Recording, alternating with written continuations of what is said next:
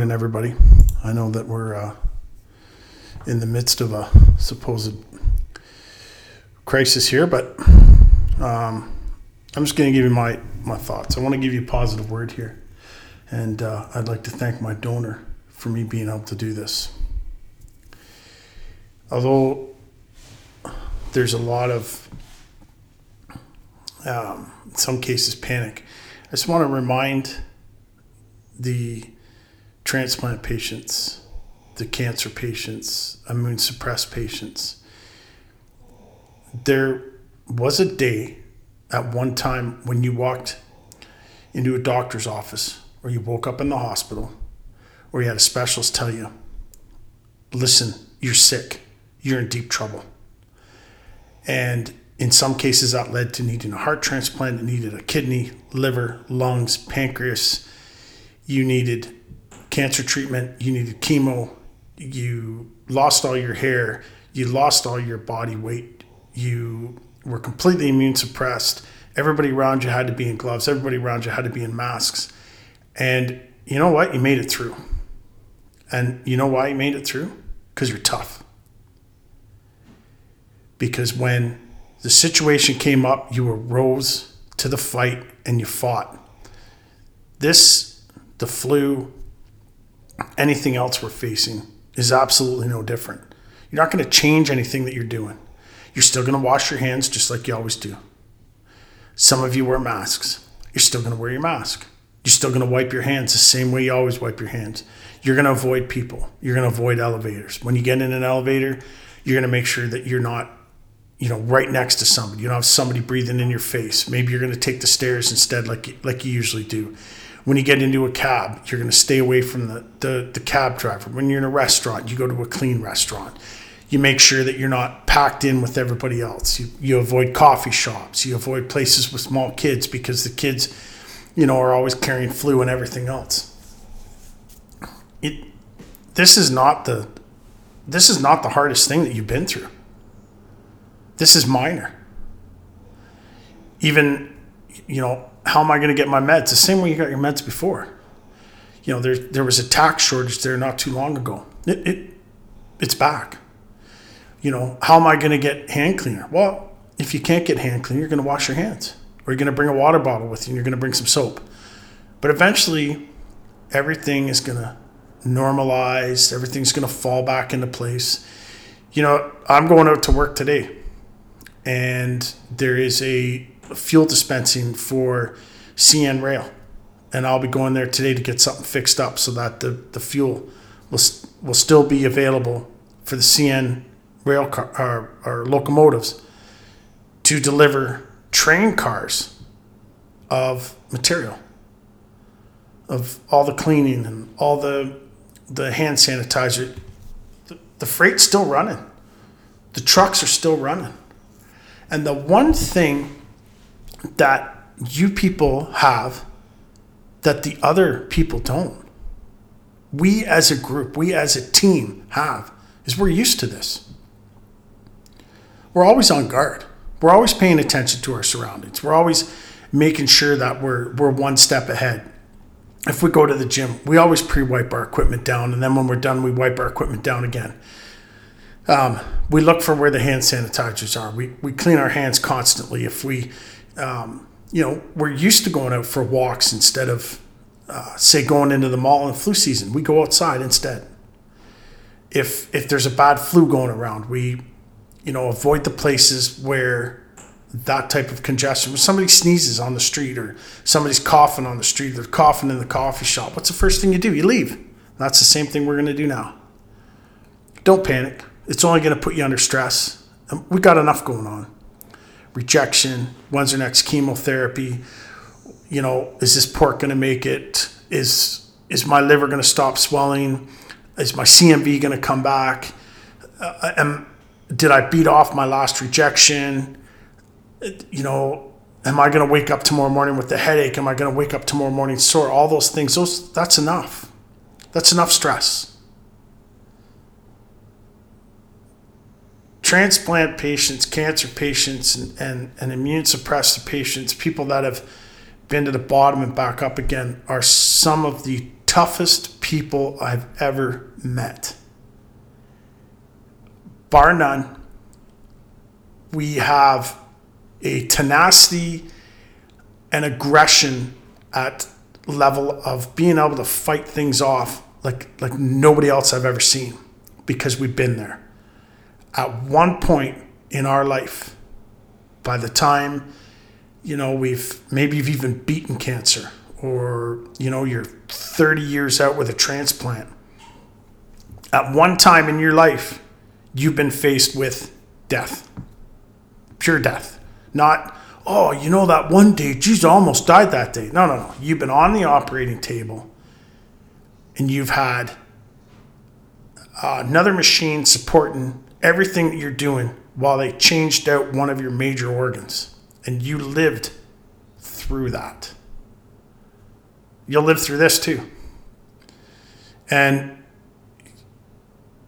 you're going to do everything you can to avoid the people the same way you did before. Yeah, there's going to be some inconveniences, sure. But I find for the most part that with a lot of transplant patients and, and, and people that are at risk, you know, you, you keep some extra stuff around. I get it with the meds. They'll, they'll get you the meds. The meds will come in. And, you know, maybe there's a support group. So maybe your buddy has some tac you know they're they're oversupplied on tac and they have some tac to get you through for a few days until your prescription gets renewed your prescription comes in or whatever else they may have shut down let's say the the transplant area but that doesn't mean the team's shut down that doesn't mean that they're not there for you that doesn't mean that you can't call and say hey you know i'm, I'm having this issue i need help that doesn't mean they're not going to help you you know what I've been told a few times by my transplant team there's a lot of time invested in us. And each one of us is a success story, right? Remember that.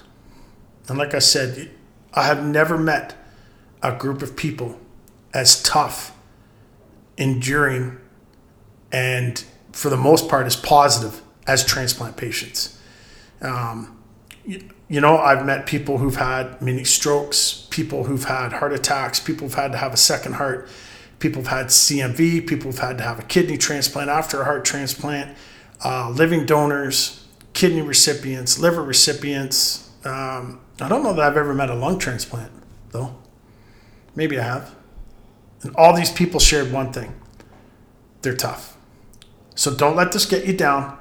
Stay on track, stay on path we're all going to be just fine. We're we're already experts at avoiding illness.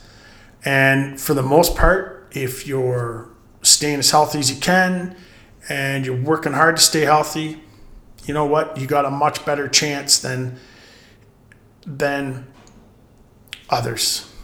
You know, I mean, they're going to stay right on top of us and they're going to make sure, you know, for the most part that we're in pretty good shape. Now, you can look at all the negatives, but why bother? When you were going in for your transplant, or when you had to have that chemo, or you had to have that procedure, and it was risky, it was high risk, you signed your name on the line because you knew that you had to do it. There's no choice. You, it wasn't a well you know, no, you can do this, you can't do this. But I mean, we're just gonna we're just gonna see if this if this transplant works, but you don't really need it. That that wasn't the issue. The issue was if you want to live, you have to have this transplant. So if you want to have and you want to live, if you want to have a life and you want to live, then you're gonna have to take this risk. Sign on the line. You signed. Some of you woke up the next day like me. Um, some of you woke up weeks later. And then we took our first step you know or, or we we pushed our first round of the wheelchair. We started our rehabilitation. We started working. We started doing what we had to do to get back to healthy or as healthy as we could be. But obviously we're here we're alive so we're way better off than we were before. Because before we all know the end result if we went on that table we were in that operating room then we knew what the result was we weren't going to be here much longer. But now you're here. And whether it's been a year or whether it's been five years, whether it's been 10 years or 15 years or whatever else it's been, you're going to make it. And you've gotten extra life. And you've gotten that extra life because you're tough. You've gotten that extra life because you've avoided the flu and you've avoided all these other, uh, you know, diseases that have come along. You've probably had some pretty good fights. You've had fights with rejection. You've had, you know, um, flus that have lasted two months where you fought them off and you fought and you fought and you fought. You're going to be fine. You know, I mean, are all of us going to? I don't know. I don't know. But in my, the way that I look at life, we're all going to be fine. So I want you to think, please remember that. Please remember in all the panic and all the, the horde and everything else that's going on, you're going to be fine. There's going to be people out there, there's going to be other transplant people, there's going to be other people out there that are going to help you. And if not, you're probably more than capable of helping yourself anyway because of how tough you are. I just I just wanted to throw this out there that that I, I just believe in everybody. I, I believe in the people that are like Nevin, who um, you know is, is still fighting, waiting for his uh, sister's blood to take over after he had that blood transplant. You know, it, it, he can only have one parent in there at a time. He's still fighting. That's just like all you guys. All you men and women you fought, kids, babies, you're all fighting. Yeah, it's a little nerve wracking, but you're tough. You're the toughest there is. Don't stop. Keep going. Keep living. You know, avoid the crowds. Do all the stuff that they're saying to do, but but do it with a smile. We're used to doing it anyway. All right, everybody, I got to get to work. I got to make sure that uh, CN gets her fuel so um, we can get uh, some more toilet paper and hand cleaner out to the people that have bought 75 packs and, and uh, they've got enough for, for three years. So, um, you got any questions, got any comments, get a hold of me. My Journey to Heart Transplant, Facebook, um, new underscore heart 14 on Instagram, new underscore heart 14 on Twitter. You can get a hold of me in any of those spots. You send me a message.